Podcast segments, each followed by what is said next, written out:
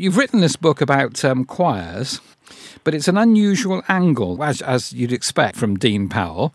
There's this image that Welsh valleys have these wonderful, you know, benign figures of, of gentlemen who sing these wonderful songs so beautifully, and you know, there's no sense of of conflict or anything.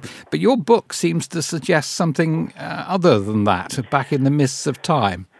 Well, that's right. You know, I had the idea quite a few years ago to research really the starting point of how many of these choirs evolved, particularly in the South Wales valleys, against a kind of a backdrop of heavy industry and hardship, you know. And at the start, it sounded incredibly twee and romanticised. It looked very kind of stiff-collared um, choristers singing their hearts out uh, in harmony with one another, uh, not just musically, but also in uh, in circles of friendship. But there's always been this kind of sense of rivalry between choirs, which I often put down to some to just playful kind of schoolyard behaviour. Sometimes, you know, a little bit of one-upmanship with a a competition win under the belt against another one or someone having a better tour than the other. But actually, what I did discover by researching the book and looking more back towards the sort of late Victorian era is that these rivalries were pretty severe, and it was more than just a bit of one-upmanship and a bit of uh, fun in the pub uh, in the evening. Uh, it was out and out uh, violence as well uh, between choristers. There was not just reputations at stake, but but big money as well. A lot of betting going on behind the scenes, particularly the growth of the Eisteddfod movement uh, in Wales, and it was a it was a, a lot more sort of a little bit more dark and sinister in many places. They they use a word in a phrase in Welsh called um, Cythraul which means the demon or the devil in music, and it's because of this intense rivalry. And, and when I when I found more about a certain group of choirs and, and how bitter the rivalry was, I, I just found the whole thing fascinating, really. And it, it does sort of help lift a little bit on what went on between some of these male voice choirs uh, well over a, 140 150 years ago, you know. So, uh, that, are we talking the Victorian era then? Yes, we are. Well, there were, you know, there was a certain period in Welsh history. You know, you think of the growth of of heavy industry, particularly in the South Wales coalfield, uh, not but anyway, in the North Wales didn't progress musically as well. But really in South Wales, if anything else, you had two things happening at the same time. Really, you had the growth of of, of non-conformity as a as a religious force in sort of mid-Victorian Wales, and then of course the coming of coal to many of those um, new up-and-coming volatile melting pots of communities, like the Rhondda, for instance. And of course, people came from different backgrounds with different traditions, pastimes, and religious convictions. And even though I think we look at um, the coal mine industry a little bit with with a romanticized look now, of course it was a hard life, and people uh, people paid a great price for coal. I don't mean the, the actual monetary value. I mean the people mm. you know lost their lives underground on a very frequent basis. There was a lot of hardship, a lot of poverty, and of course times of industrial strife.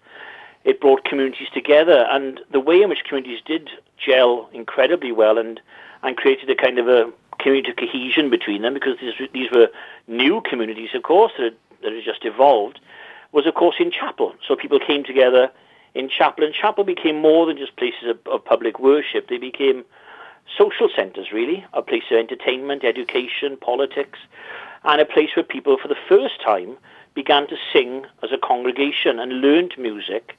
And I think it's a lot to do with the fact that people found a, not just inspiration and felt closer to God because they were able to sing these wonderful sort of religious hymns, but also um, it it it helped to relieve them of the stresses of everyday life. You mm. know, today choristers will say how how better they feel and their own health and well-being for being able to sing in a choir because it does help to relieve stress and anxiety. And I think our forefathers knew that way back 150 years ago. So, you know, those things were happening at the same time, and these, these choirs began to evolve with incredible uh, rapidity. And, be, and with the growth of the Eisteddfod as well, you now had so many things coming together at the same time, uh, passenger transport on the railways, for instance, that people began to move a lot more. And um, it became like tribal warfare, really. you know, so you're looking yeah. at the time when it wasn't just about singing and enjoyment of singing, but there was competitions and there was big money at stake as well. Mm. Well, the demon money, of course, always um, turns the head, doesn't it? Oh, it does, and there's some really great stories here. You know, I've got to say, some of the the uh, behaviour between choirs at the time uh, was just absolutely fascinating. And looking into the newspaper reports of, you know, one rival choir on a stage, for instance, and their their opponents were in the audience, and because they objected that one of the choristers maybe was a professional singer, that someone shouts out, um, on with the pipes, boys, and they all bring out their clay pipes and start smoking and blow the smoke into the faces of the choristers so they'll cough and can't keep singing. And then it becomes uh, more about going behind the back of the marquee where they're performing and pulling up all the pegs, and the, the tent collapses on top of the choir as they sing. Dear, oh dear. Ah, you have adjudicators who are afraid to give winning prizes to certain choirs because they are frightened about their own um, safety of getting out of the Eisteddfod maes themselves because they think the other choir is going to object so strongly they will, you know, they will, they, they will have a few bloody noses by the end of it, Dear. and the adjudicator could be in the middle of it. So there's lots of that going on in Wales at the time anyway, and with money at stake in competition wins. Uh, and I really focus very much on three men that um, I think pioneered the whole Land of Song movement, and it's it's from that angle that I, that I take it then in the rivalry between between their choirs as well. And were they involved in stirring up this naughty stuff? Oh, I think one or two of them were worse than the others. I think that um, if you go drive through Aberdare, you see the lovely statue there of, of Caradog, the, the conductor, Griffith Rhys Jones. Well, he was very much a pioneer in the in the creation of the whole land of song phenomenon, really, this universal image that people began to get of Wales. And you know, you've got to realise, as a country as small as we are, with a population as limited as we've got, we've fought well above our weight when it comes to producing so many talented people in so many different spheres of life, and music and singing in particular. And um, he really embraced this whole love of working class music making. And what he did was take a, a choir of just 400 voices to a music competition in Crystal Palace in London, which they won on two consecutive years. But before we had a Welsh Rugby Union or a Football Association of Wales, his choir was the first team then of Welsh people that competed on behalf of the nation in a foreign land. So it was quite a big moment. He he kind of helped to nurture the land of song environment, and within his choir were two men, one called Tom Stevens, the other called William Thomas.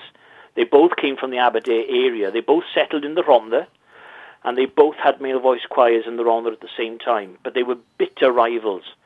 William Thomas would create a male voice choir in Treorchy that would become known as the Royal Welsh Choir, and he was a teetotal uh, chorus master of the local chapel and also hated by every child because he was the school attendance officer at the time. and then Tom Stevens also had a male voice choir in, in Ton Pentre, which is only a few miles away. And uh, different to William Thomas, he was no teetotal. He was a pub landlord in Treherbert. So a lot of rivalry between them, and it's about those two choirs. And they really did battle it out for winning prizes, uh, for overseas tours, and ultimately for the opportunity to sing for Queen Victoria. Wow. There, there, was obviously the money incentive, but then also Queen Victoria wanted to, to hear the winners. Well, I guess so. You know, it, what's amazing about them is, you know, you know, I was able, I had 30 incredibly happy years as a chorister with the male voice choir there in Treorchy, and we were able to go on tours of America to Canada, you know, New Zealand, Australia, and they were like almost like a jet set chorister really in the in the 21st century. But these people were doing it over a hundred years before us, mm. And they would go on these incredible tours that would last two years maybe. Wow! You know, and they would be singing at the White House for to, for Teddy Roosevelt. They'd be they'd be going across Australia, New Zealand. You know, and incredible trips on, on by obviously by ship and by train. And the stories that come out about it are hilarious. There's one in particular where one choir sings in a Native American uh, reserva- reservation in, in Midwest America, and one of the choristers falls in love with the daughter of the chief of the tribe and, and tells his fellow choristers he's not continuing on tour with them. He's going to stay behind and live on the reservation with her, and they leave him there, much to the surprise of the choristers, but even more to the surprise of his wife and five children back home in Treherbert. Oh my goodness! You know? So all those kind of things happens at a time when people would really have left the Rhondda, let alone you know travelled across America and Canada, and then you get this. Um, this moment where the choirs themselves are, are forever competing against each other until one gets the first invitation of any Welsh choir to go to Windsor and sing for Queen Victoria. And it's a huge moment, and it causes ructions with the other, the opposing choir, who demand that the postmaster is sacked because he must have given the telegram to the wrong choir, you know. And and it's a great bitter rivalry that goes on. For, I mean, it's for, Valley's life, really, isn't it? Oh, very much so. Yeah, it's a lovely kind of it's a it's a it's a lovely sort of look into into what life and, and the, the pride and the passion in which people felt about this kind of uh, music making, which was must have been extraordinary to have lived in a period where that was so central to people's lives, and uh, and it really does hit the headlines, you know. So I look at those two male voice choirs in particular and the way they they battled out for a good uh, 30 years against each other, and one eventually does disband while the other continues to sing right up until the 1990s, believe it or not, and uh, even so much as singing on, on overseas tours right the way through their history, even singing, singing on the Ed Sullivan Show in the in the US in the 1960s, which was the biggest TV show in the world. Absolutely. Um, and uh, you know, singing with Jimmy Durante on the program and things like that. It's a great story, and uh, it's how they survived. And unfortunately, they they almost kind of died of old age, really, you know. And it was the end of of that choir as well. None of these choirs are there now. But I was very lucky in that I got to know the grandchildren of both Tom Stevens and William Thomas. Ah. And I, I got to know them over a kind of a 30 year period, really. Wow.